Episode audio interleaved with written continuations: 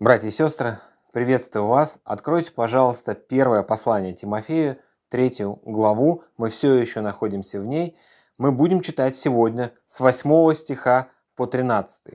Итак, пожалуйста, кто еще не успел, откройте первое послание Тимофею, третья глава с 8 по 13 стихи. Диаконы также должны быть честны, недвоязычны, непристрастны к вину, некорыстолюбивы, хранящие таинство веры в чистой совести. И таких надобно прежде испытывать, потом, если беспорочны, допускать до служения.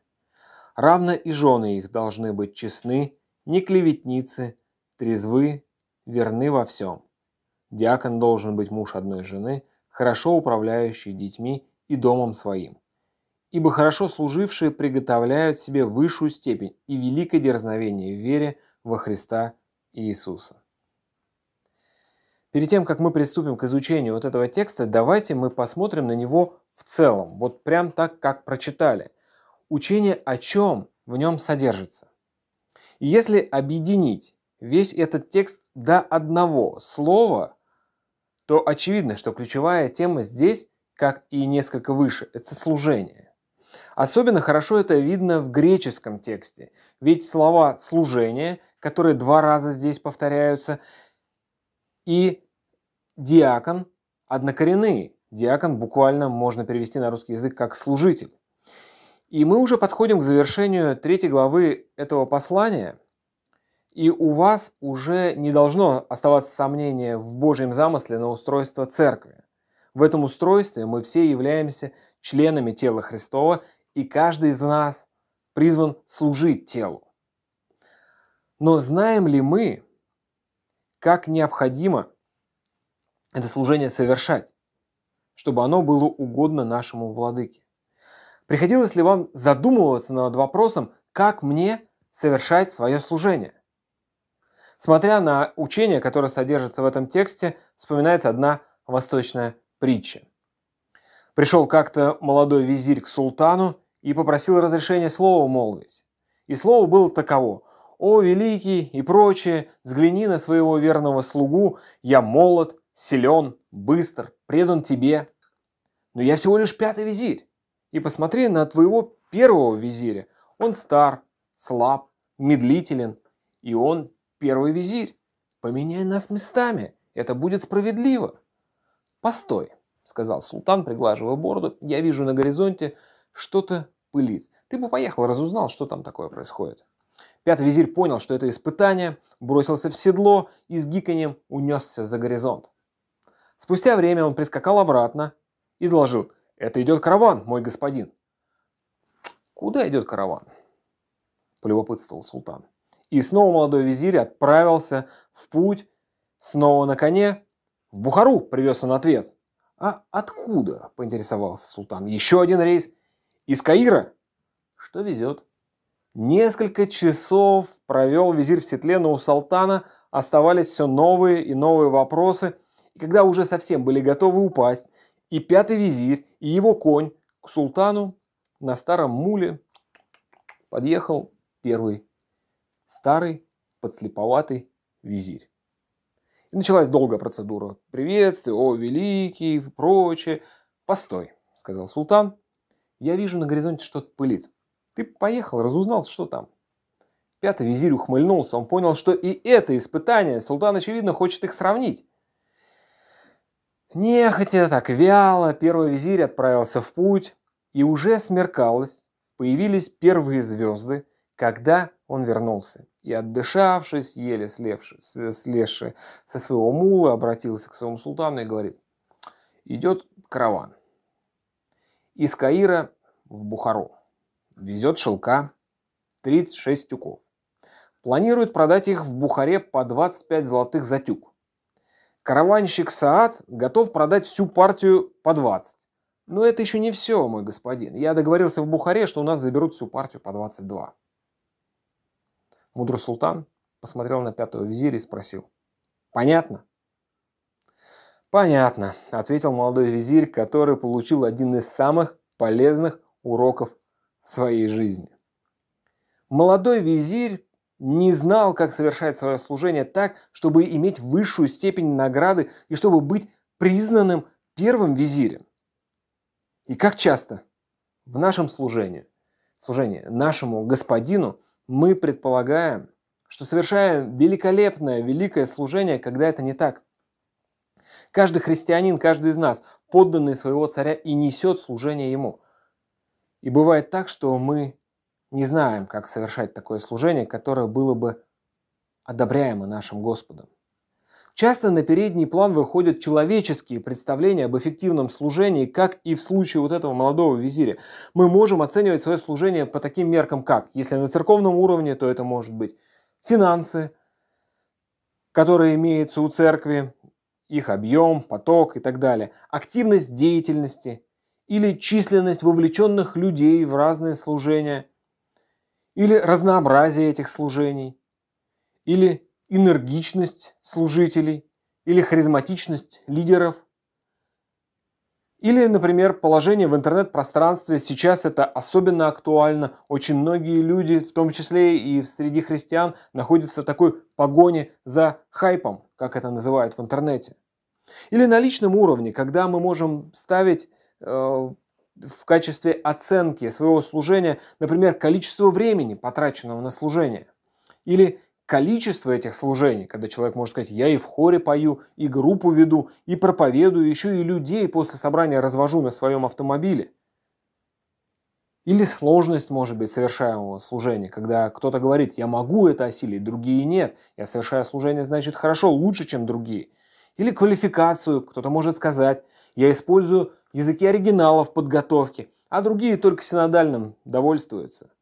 Или возраст ставится как оценка для служения. Я молодой, сильный, энергичный, подобный этому визирю. Или наоборот, кто-то говорит, я пожилой и много опыта у меня. Или же жертвенность. В таком, в своем представлении о жертвенности кто-то может сказать, я, я даже слышал об этом, когда люди говорят, я жертвую своей семьей для служения. Мы по-своему трактуем разные призывы из Писания к жертвенности, квалификации, к активности в служении. И хотя все эти аспекты, которые я назвал, совсем неплохи, совсем неплохи сами по себе, не они являются показателями, которые определяют эффективность служения. Я не говорю сейчас о том, что не нужно, например, развивать медиаслужение через интернет. Напротив, нынешнее положение уже показало в условиях карантина, как особо необходимо такое служение.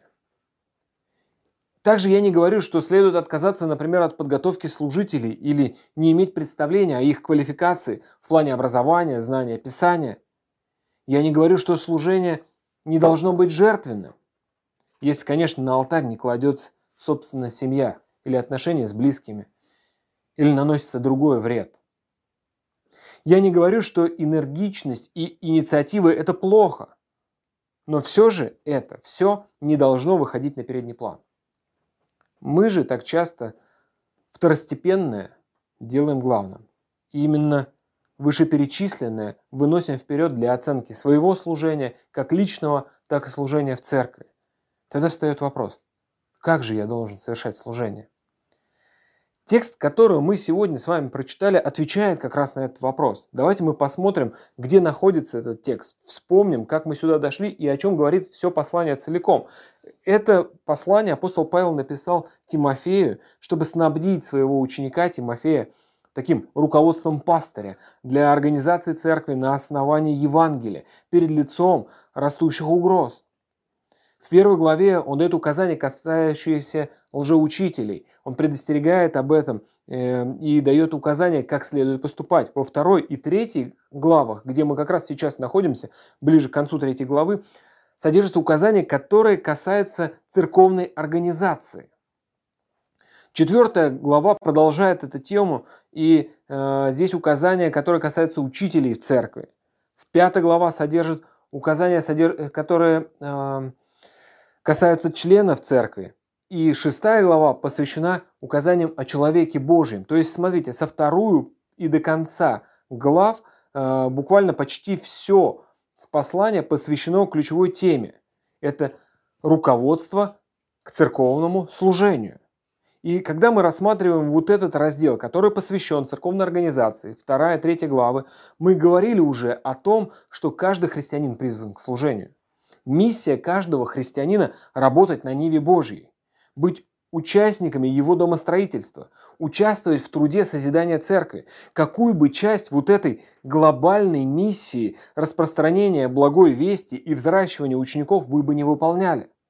Каждый из нас призван трудиться на осуществление вот этой глобальной миссии – распространения Евангелия и взращивания учеников. Христианин не может быть просто прихожанином. Мы об этом говорили во все предыдущие разы, когда рассматривали предыдущие тексты, если вы не слышали до того проповеди, которые э, были на это послание. Служение – это не факультатив для особо заинтересованных. Служение – это дело каждого христианина, и мы об этом много уже говорили ранее. Если вы в этом уже убеждены, то предыдущий текст который в первую очередь предназначен, конечно же, пресвитерам, вас уже убедил в необходимости квалификации для служения. Ведь пресвитеры призваны быть примером для церкви, а принципы, которые там им предписаны, распространяются на всю церковь. Если же вы все-таки думаете, что вот то, что написано ранее, э, исключительное предписание для пресвитеров, и вас оно не касается, тогда взгляните еще раз на текст, который мы прочитали сегодня – Прямо сейчас еще раз взгляните на этот отрывок с 8 по 13 стихи. Он направлен, конечно же, в первую очередь к диаконам. И здесь говорится о диаконах как об официально признанных служителях церковью. Однако диаконы называются так, потому что они выполняют служение. Буквально можно перевести это как служители или служащие. Здесь в этом тексте они названы так дважды. И еще дважды, как мы уже говорили ранее, употреблен глагол служить. Таким образом, этот текст закладывает фундамент служения не только официально признанных диаконов, но и всех остальных членов церкви, которые осуществляют какую-то часть служения. Тогда вы уже должны задаться вопросом, как же я должен совершать служение? Как я должен осуществлять свое служение? Как оно должно характеризоваться или чем направляться? И здесь нам показаны два направления любого служения, и они неотъемлемы их нельзя друг от друга разделять. Отвечая на вопрос, как я должен совершать служение, этот текст говорит нам, во-первых, соответствуя Божьим требованиям, во-вторых, стремясь к Божьей награде. Мы должны совершать свое служение, во-первых, соответствуя Божьим требованиям, и во-вторых, стремясь к Божьей награде. Давайте мы посмотрим на Первое направление. Куда должно быть направлено наше служение? Как его осуществлять? Соответствуя Божьим требованиям. Еще раз прочитаем с 8 стиха по 12. Диаконы также должны быть честны, недвоязычны, непристрастны к вину, не корыстолюбивы, хранящие таинство веры в чистой совести. И таких надобно прежде испытывать, потом, если беспорочно, допускать до служения. Равные жены их должны быть честны, не клеветницы, трезвы, верны во всем. Диакон должен быть муж одной жены, хорошо управляющий детьми и домом своим. Слово «также» показывает здесь связь требований к пресвитерам, изложенным ранее, с требованиями здесь к диаконам. И эта глава определяет, как мы уже говорили, устройство церкви говорит о том, что эм, и как должно осуществляться служение. Далее излагаются Божьи требования, которым необходимо соответствовать в этом служении. И здесь можно разделить на несколько категорий. Большая и наибольшая из этих категорий – это личные качества служителя.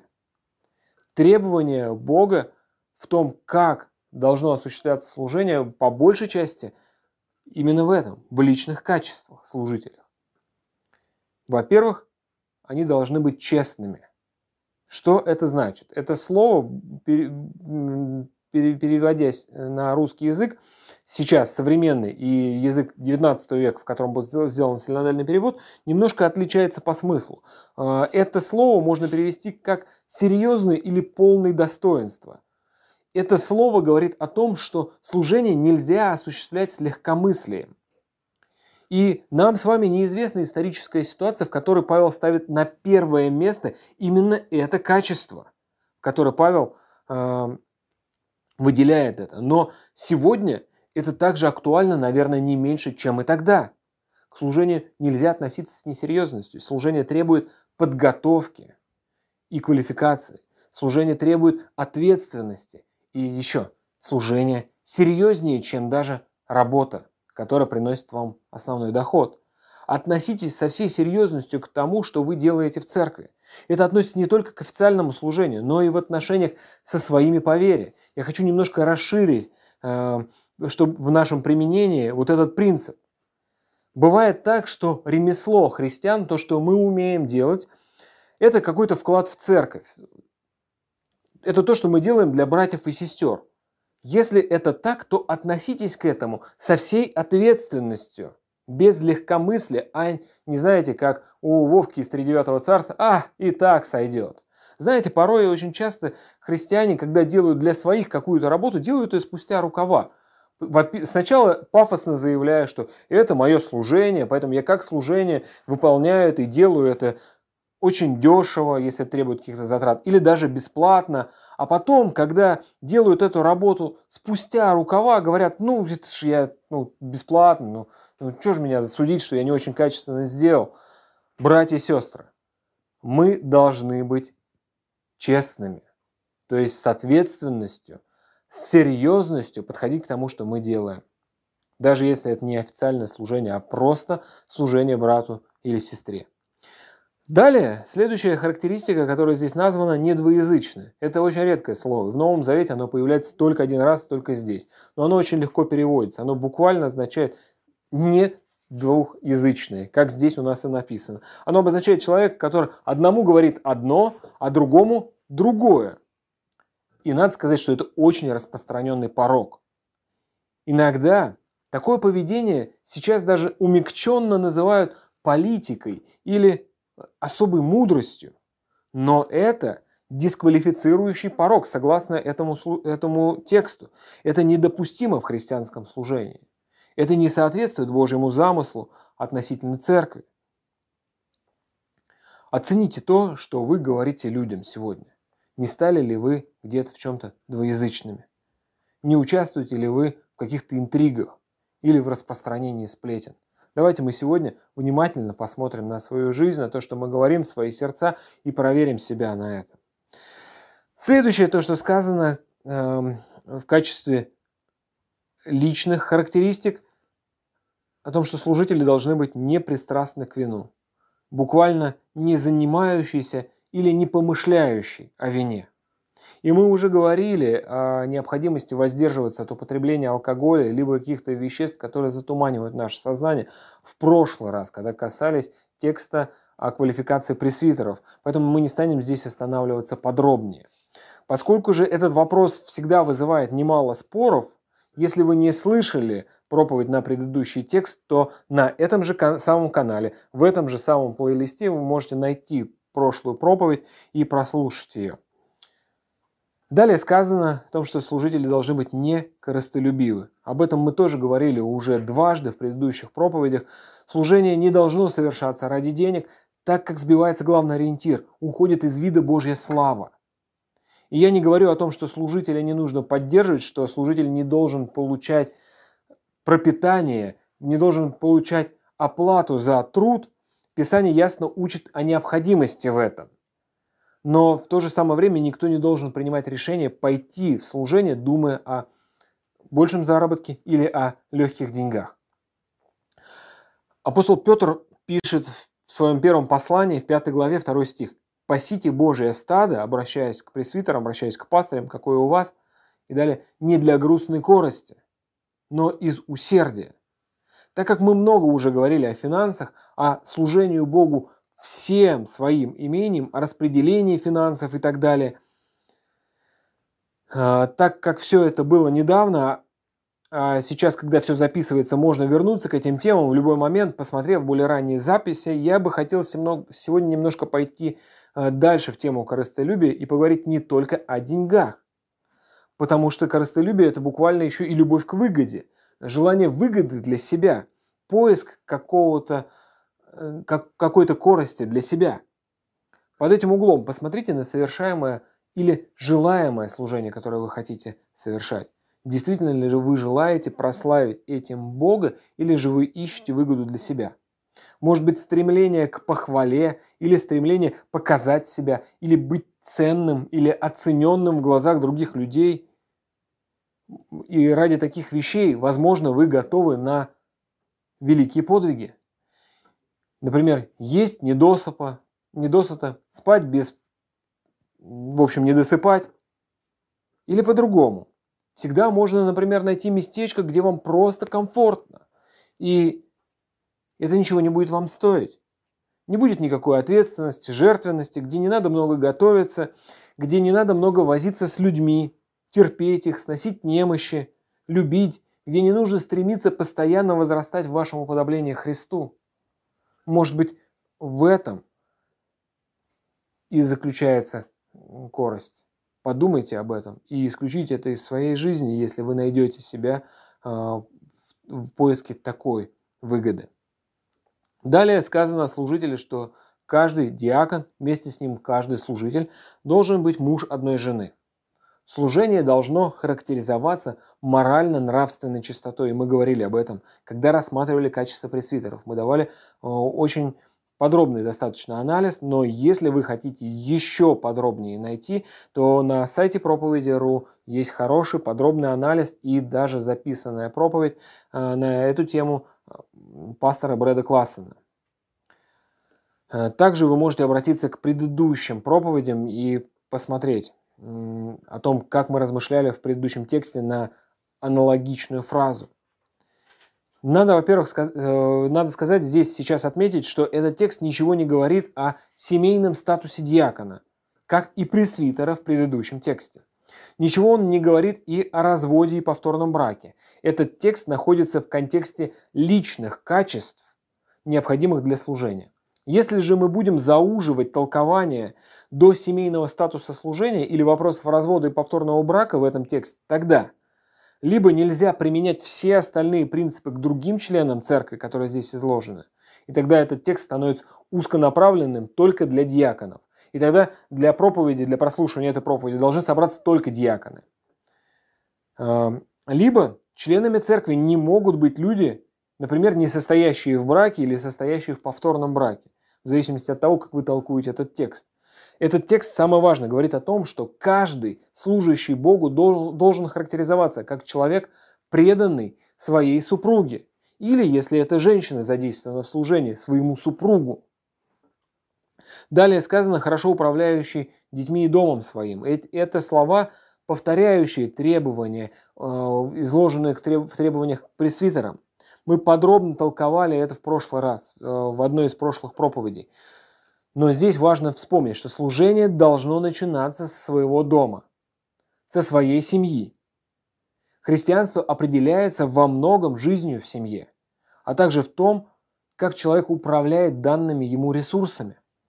Будь то финансы, хозяйство, недвижимость или что-то другое. Это приоритетная задача – служить прежде всего в своем доме.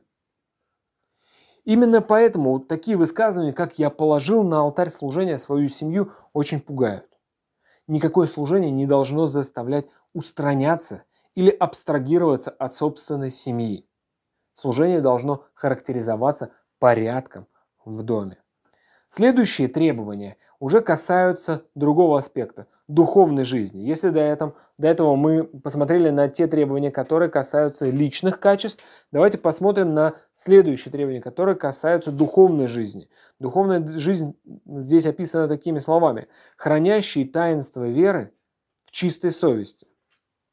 Невозможно, надо сказать, служить и держаться и не держаться внимательно того, чтобы возрастать в своей духовной жизни, в своем духовном состоянии. Это требование говорит о необходимости держаться откровения Нового Завета, христианской истины. Эта истина не была открыта прежде, чем была создана церковь. Она не была верующим Ветхого Завета открыта так, как нам сейчас. Поэтому она здесь названа таинством. Она заключает в себя такие тайны, как воплощение Христа, Далее мы будем читать это, например, в этой же главе, в 16 стихе. Или тайну пребывания Христа в верующих, о чем говорит послание Колоссянам, 1 глава. Или тайну единства евреев и язычников во Христе, о чем сообщает послание Ефесянам на, на протяжении всего этого послания. Или тайну спасающего Евангелия, снова э, можно обратиться к Колоссянам или другие тайны, которые были сокрыты от века, которые содержатся в Новом Завете. Необходимо хранить таинство веры, что значит пребывать в познании истины. Вот что означают эти сложные слова. Служитель должен держаться ее в чистой совести, этой истины, должен держаться в чистой совести, то есть в совести, которая не осуждает его. Недостаточно просто верить истине или просто знать ее, потому что помните, как и пишет об этом Иаков. Ты веруешь, что Бог един, хорошо делаешь, и бесы веруют и трепещут. Служащие христиане должны не просто верить истине, но и жить согласно ей. И далее излагаются требования о проверке квалификации. Мы говорили уже о том, что Божьи требования заключаются в личных качествах, в духовной жизни, и далее Божьи требования в проверке квалификации. Десятый стих говорит, «И таких надобно прежде испытывать, потом, если беспорочно допускать до служения». Здесь наш русский перевод может немного уводить нас в сторону от ключевой мысли. На первый взгляд, когда мы читаем этот текст, как кажется, здесь говорится о необходимости предварительного испытания. И прямым применением к этому тексту зачастую считается испытательный срок для пресвитеров или же диаконов, принятые в церкви. И я не выступаю совершенно против этого. Я и сам нахожусь на испытательном сроке сейчас. Вместе с тем обратите внимание на глагол «испытывать». В греческом языке это настоящее время, которое несет в себе значение продолжительного испытания. Не однажды испытать, а испытывать на протяжении времени. То есть служители должны постоянно испытываться. Эти требования актуальны не только на входе во служение, а на протяжении всей жизни и всего служения. И допуск к такому служению – непорочность. Церковь постоянно должна оценивать не только тех, кто официально признан ею, и это выражено было в рукоположении, но это относится ко всем тем, кто совершает служение в церкви, так как все христиане – служащие в своей семье веры. Далее в тексте 11 стих не просто в толковании, и о него ломают копии богослова на протяжении всей истории церкви. А, хотя, казалось бы, вопрос не такой уж и глобальный, и это действительно так. А, и нам надо обратить на самое главное, что, о чем говорит 11 стих, и на самое главное, что из него мы можем извлечь. Это то, что содержится в нем. Здесь содержатся требования к женщинам. Давайте еще раз прочитаем 11 стих. «Равные жены их должны быть честны, не клеветницы, трезвы, верны во всем». И здесь есть два варианта. О ком же здесь говорится? Одна из э, наиболее отстаиваемых точек зрения о том, что здесь говорится о женах диаконов. В нашем переводе написано «жены их». Однако в греческом тексте нет притяжательного местоимения. Там просто сказано «равно» и «жены», или можно перевести как «женщины». Мы видим, да, что наш перевод уже вкладывает в себя толкование этого текста, хотя сторонники этой точки зрения приводят главным аргументом контекст. Ведь диаконы ближайшие, о ком говорится, следовательно, вот и жены их. Но есть несколько аргументов против такой точки зрения. Во-первых, как мы уже говорили, нет непритяжательного местоимения, а также нет определенного артикля, который бы указывал на определенность категории. И кроме того, еще опять же контекстуальный вопрос. Подвисает вопрос о том, почему же ничего не сказано о женах пресвитеров. Кроме того, Слово, которое у нас переведено как равно, или можно его еще перевести как также, выделяет здесь все-таки отдельную, третью категорию, кроме пресвитеров и диаконов. И здесь на арену тогда выходит другая точка зрения, которой придерживались на протяжении церкви многие уважаемые всеми нами богословы о том, что здесь речь идет о диаконисах, о женщинах-служителях, о диаконисах. Если не жены диаконов, значит диаконисы, считают сторонники этой точки зрения. Но здесь возникает возражение. Во-первых, что слово диакониса, то есть диакон в женском роде, не содержится в Новом Завете вообще. И само слово в действительности стали использовать уже после того, как Новый Завет был написан. Часто сторонники этой точки зрения вспоминают э, Фиву, сестру, о которой упоминается э, в конце послания римлянам, в 16 главе, 1 стих. Но она, по всей видимости, называется служителем в мужском роде. У нас переведено в женском на русский. Э, совершившим, по всей видимости, курьерскую службу в доставке по поручению Павла этого послания. Поэтому она и названа служителем. Главный аргумент здесь против – это отсутствие описания или установления как официальной категории, которую должна была бы признавать церковь. И э, мое мнение о том, что это достаточно обобщенная категория. Здесь говорится о женщинах вообще, каким бы то ни было образом участвующих в служении церкви. Потому к ним также есть требования, которые относятся к личным качествам. Качествам, которые необходимы женщинам в служении. И если ты, сестра, совершаешь какое-то служение в церкви, э, неважно, в чем оно выражается, то э, это, эти повеления ко всем сестрам. Э, каких параметров квалификации необходимо держаться? Женщины, несущие служение в церкви, должны быть в первую очередь честны. Павел использует здесь то же самое слово, которое он использовал в восьмом стихе для описания служителей мужчин. Женщины, как и мужчины-служители, должны вести серьезный образ жизни, и их отношение к служению должно быть серьезным. В нем не должно быть места легкомыслию. Кроме того, они не должны быть клеветницы. Буквально это слово можно перевести как, э, со значением как порочащий репутацию. И это слово часто используется для описания сатаны. И нам известно русское слово «дьявол», которое происходит от этого же слова. Э, женщины должны контролировать свой язык. От них не, должно выходить, не должна выходить клевета или злословие. Сожалению, я знаю несколько церквей с очень похожей ситуацией, с очень схожей проблемой – есть активные сестры, далеко не все в этих церквях, это отдельные только личности, которые своими словами наносят глубокие раны другим людям в церкви, которые также задействованы в служении. Их никто не останавливает в этом, хотя давным-давно пора бы уже применять и церковную дисциплину.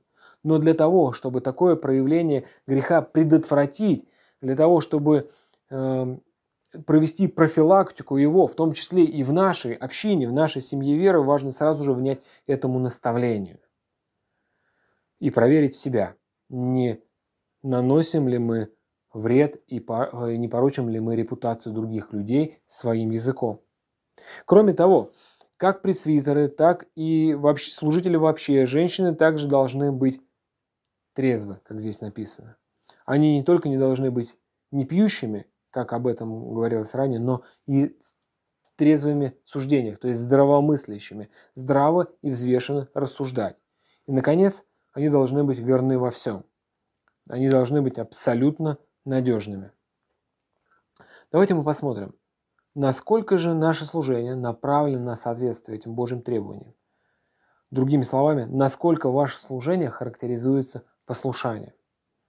Насколько вы честны в своей работе, которую вы выполняете, и вас видят как христиан, в исполнении законов, в том числе и административных постановлений, таких как правила дорожного движения, уплата налогов, прозрачных сделках. Не участвуете ли вы в каких-то серых схемах? Возможно, вы успокаиваете себя сегодня тем, что так все живут, даже мои знакомые христиане так живут. Может быть, вы настолько уже слились сегодня с этим миром, что невозможно отличить. И тут совсем не имеет значения, как вы одеваетесь. Носите ли вы, если вы сестра, особый знак на голове, или если вы брат, застегиваете ли вы верхнюю пуговицу, какой особый сленг религиозный вы используете. Это совсем все не имеет значения. Если в образе мышления есть глубокий отпечаток века всего, если ваше служение несет на себе такой отпечаток мира – то, вероятнее всего, вы не служите вовсе. Характеризуется ли ваше служение послушанием? Строите ли вы свою жизнь в соответствии с Божьей волей? Если вы служите, угождая себе, а не Богу, то вы, скорее всего, не служите вовсе.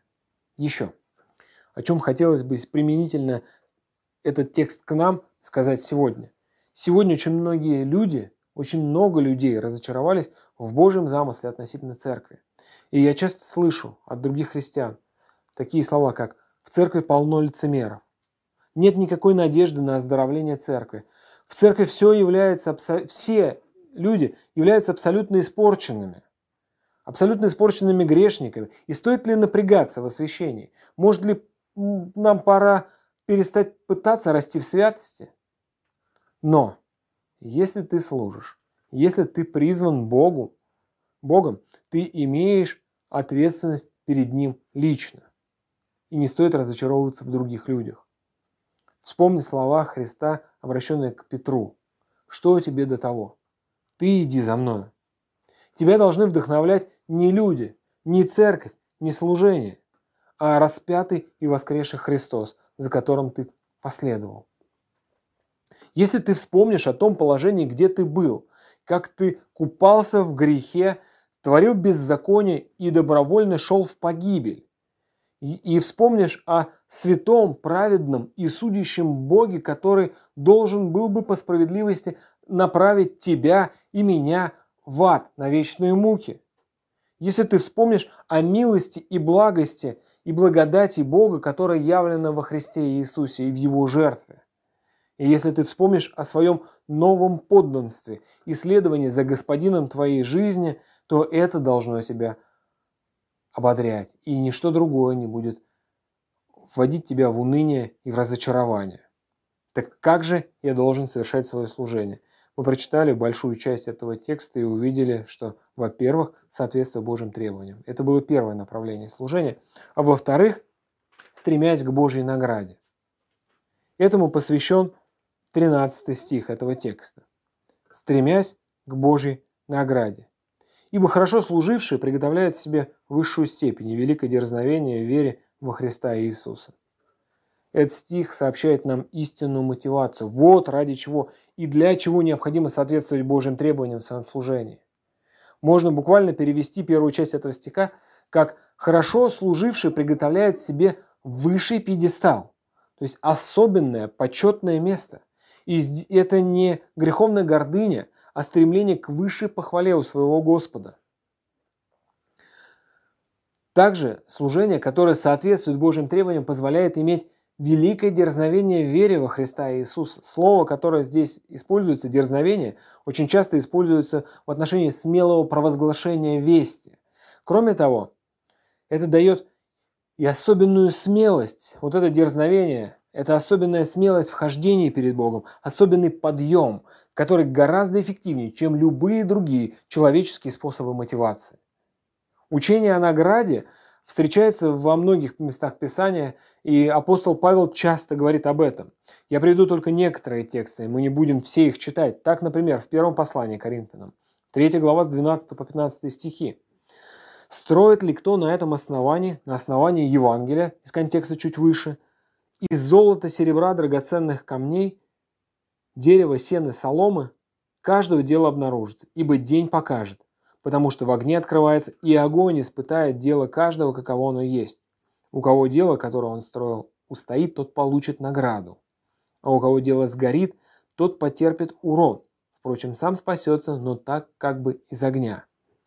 То есть имеет колоссальное значение, какого качества служения производит человек. Вместе с тем, есть и такое ободрение, что существенный труд вознаграждается самим Господом. И еще в этом же первом послании Коринфянам в 9 главе посмотрите на призыв стремиться к награде с 24 стиха по 27. 9 глава. «Не знаете ли, что бегущие на ресталище, ресталище – это старое слово, обозначающее стадион, бегут все, но один получает награду. Так бегите, чтобы получить. Все подвижники воздерживаются от всего. Под подвижниками подразумеваются спортсмены в иллюстрации, а, о которых говорит здесь апостол Павел. Они воздерживают от всего. Те для получения венца тленного из лавровых листьев, который стлеет, а мы нетленного. И потому я бегу не так, как на неверное. Бьюсь не так, чтобы бить воздух, но усмиряю и порабощаю тело мое, дабы проповедуя другим, самому не остаться недостойным. Совершаете ли вы служение так, чтобы получить награду? Прилагаете ли вы все усилия, как спортсмены, которые всю свою жизнь полагают для э, того, чтобы получить призовое место где-то на крупных, на крупнейших соревнованиях мира? Апостол Павел здесь приводит очень яркий пример. Если настоящий спортсмен строит свою жизнь для того, чтобы завоевать одну единственную главную награду, это чемпионат мира или еще выше считается Олимпиада, то тем паче мы с вами должны бежать не так, как на неверно. Биться здесь буквально э, о бое, о таком, о, рукопашной схватке, говорит апостол Павел. Должны биться не так, чтобы бить воздух, а побеждать в схватке. Э, это такой сложный боевой вид спорта, приводит в пример Павел. Тем паче мы с вами. Вся наша жизнь должна быть посвящена тому моменту, когда мы получим награду из рук самого Спасителя. Проверьте, где находится мотивация вашего служения. Как это сделать? Подумайте над тем, что вы желаете получить, когда вы совершаете свое служение. Не относитесь ли вы к служению, как относится к подобным вещам мир? Вот это мне выгодно, я здесь реализуюсь, здесь я могу себя показать, получу славу или почет или уважение. Может быть, для вас служение – это возможность сослаться на него, чтобы подчеркнуть свою значимость или самоправедность. Может быть, мотивом к вашему служению является то, что сегодня двигает людей мира сего. Нацеленность на получение удовольствий или потребления от того, что вы совершаете служение, вы сами получаете выгоду. Если ваше служение строится на неверных мотивах и побуждениях, то вы и не служите вовсе, скорее всего. Подумайте вот еще над чем. Ощущаете ли вы желание награды от Господа? Возгореваете ли вы это желание в себе. Я могу сказать по опыту общения с очень многими христианами. Сейчас, во время карантина, люди соскучились по личному общению. Я общаюсь очно и по телефону с, с христианами не только здесь, в Самаре, но и из разных городов. И могу сказать, что Вполне возможно, что и вас охватывает такая же проблема. Может быть, заботы века сего вас настолько поглотили сегодня, что не остается места и времени для служения. И оно про проходит как-то по остаточному признаку, просто по инерции. И уже не возникает на горизонте награда, вы ее не видите, нет стремления к ней. Очень часто э, у нас уходит из вида куда-то, из фокуса награда на горизонте. Мы потому что живем в век суеты, и я знаю, что многие реально устают от многих забот, от трудов, суеты. Сегодня у многих мало времени для того, чтобы провести личное время в чтении слова и в молитве, провести семейное поклонение и занятия с детьми или с женой. А когда нет подпитки, невозможно совершать духовный труд. Для того, чтобы выйти за рамки мирской суеты, нам нужно четко видеть дальше этой мирской суеты. Нам нужно засматривать туда, за горизонт. Для того, чтобы выйти за рамки мирской суеты, нам нужно видеть четко дальше ее. Нам очень сложно смотреть далеко перспективе, мы так устроены. Многие из нас даже не задумываются о том, где они будут через пять лет. Подумайте, кстати, об этом сейчас. А уж тем более через 10 лет. Мы так устроены, и потому-то нам так легко потерять награду из вида как цель. Я заметил сейчас, а, например, что у меня упало зрение. Я уже не вижу вдаль так хорошо, как раньше. И это стало мне понятно вот буквально только на днях. Как одна из моих дочерей одела очки. И она стала видеть далеко. А для нее мир открылся новыми красками, новыми деталями. И она стала спрашивать меня, вижу ли я вот те детали или нет на расстоянии. А я не вижу. Так и в духовной жизни нам всем для того, чтобы взглянуть за пределы окружающей нас суеты, нам нужно, чтобы наше духовное зрение было просвещено Божьим Словом. Нам нужно постоянно в нем находиться, чтобы оно нам показывало то, что находится за горизонтом. Вот это как телескоп, Божье Слово, которое позволяет нам взглянуть туда, за вот эти рамки суеты и мира, в котором мы живем. Только отчетливо рассматривая реальность будущего века, мы можем иметь его перед собой. Нам всем необходима постоянная связь с духовной реальностью. Вот почему так важно ежедневно, вдумчиво и молитвенно читать Писание. Это не просто шаблон, который, знаете, мы приклеили и из проповеди в проповедь мы повторяем и говорим об этом. Тогда становится ясной и очевидной та далекая цель. Где, встретившись с воскресшим и прославленным Христом, мы мечтаем услышать те слова «Хорошо, добрый и верный раб». В малом ты был верен, над многим тебя поставлю, войди в радость господина своего. Так как же я должен совершать служение? Для того, чтобы услышать такие слова в конце своего земного пути. И мы говорили о двух направлениях в служении. Во-первых, соответствие Божьим требованиям. Мы должны служить не на своих условиях. Наше, наши личные качества должны соответствовать вот этим требованиям. Наша духовная жизнь должна соответствовать этим требованиям, не нашим. И мы должны находиться под постоянной проверкой на соответствие квалификации, проверять себя, проверять друг друга. И во-вторых, стремясь к Божьей награде. Мы должны испытывать желание получить награду из рук Искупителя и возгревать в себе это желание. Мы должны подпитывать таким образом мотивацию своего слова из э, своего служения из Божьего Слова – и это неизменно отразится на смелости и радости в том труде, который мы будем совершать для Божьей славы. Давайте мы об этом помолимся.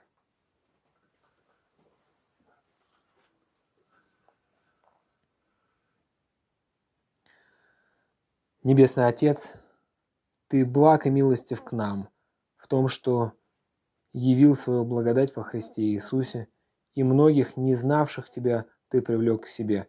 Многих из числа бунтарей, противников ты оживотворил и сделал живыми, и сделал камнями в устрояемом тобой здании, которое есть тело Христово. Мы благодарны тебе за эту привилегию и благодарны тебе за то подданство, которое мы имеем тебе. И мы просим, Господь, помоги нам быть верными тебе слугами, чтобы нам исполнять свое земное поприще и проследовать по нему – стремясь к тому, чтобы исполнять Твои требования, и стремясь к тому, чтобы получить награду из рук Твоих, чтобы наше служение было качественным, посвященным Тебе, Господь. Молю Тебя за каждого брата и сестру, кто слышит сейчас эти слова из Писания, кто сейчас присутствовал в этих размышлениях. Молю Тебя, Господь, чтобы жизни многих из нас менялись и принесли много славы Тебе, Триединому Богу, Отцу, Сыну и Духу Святому. Аминь.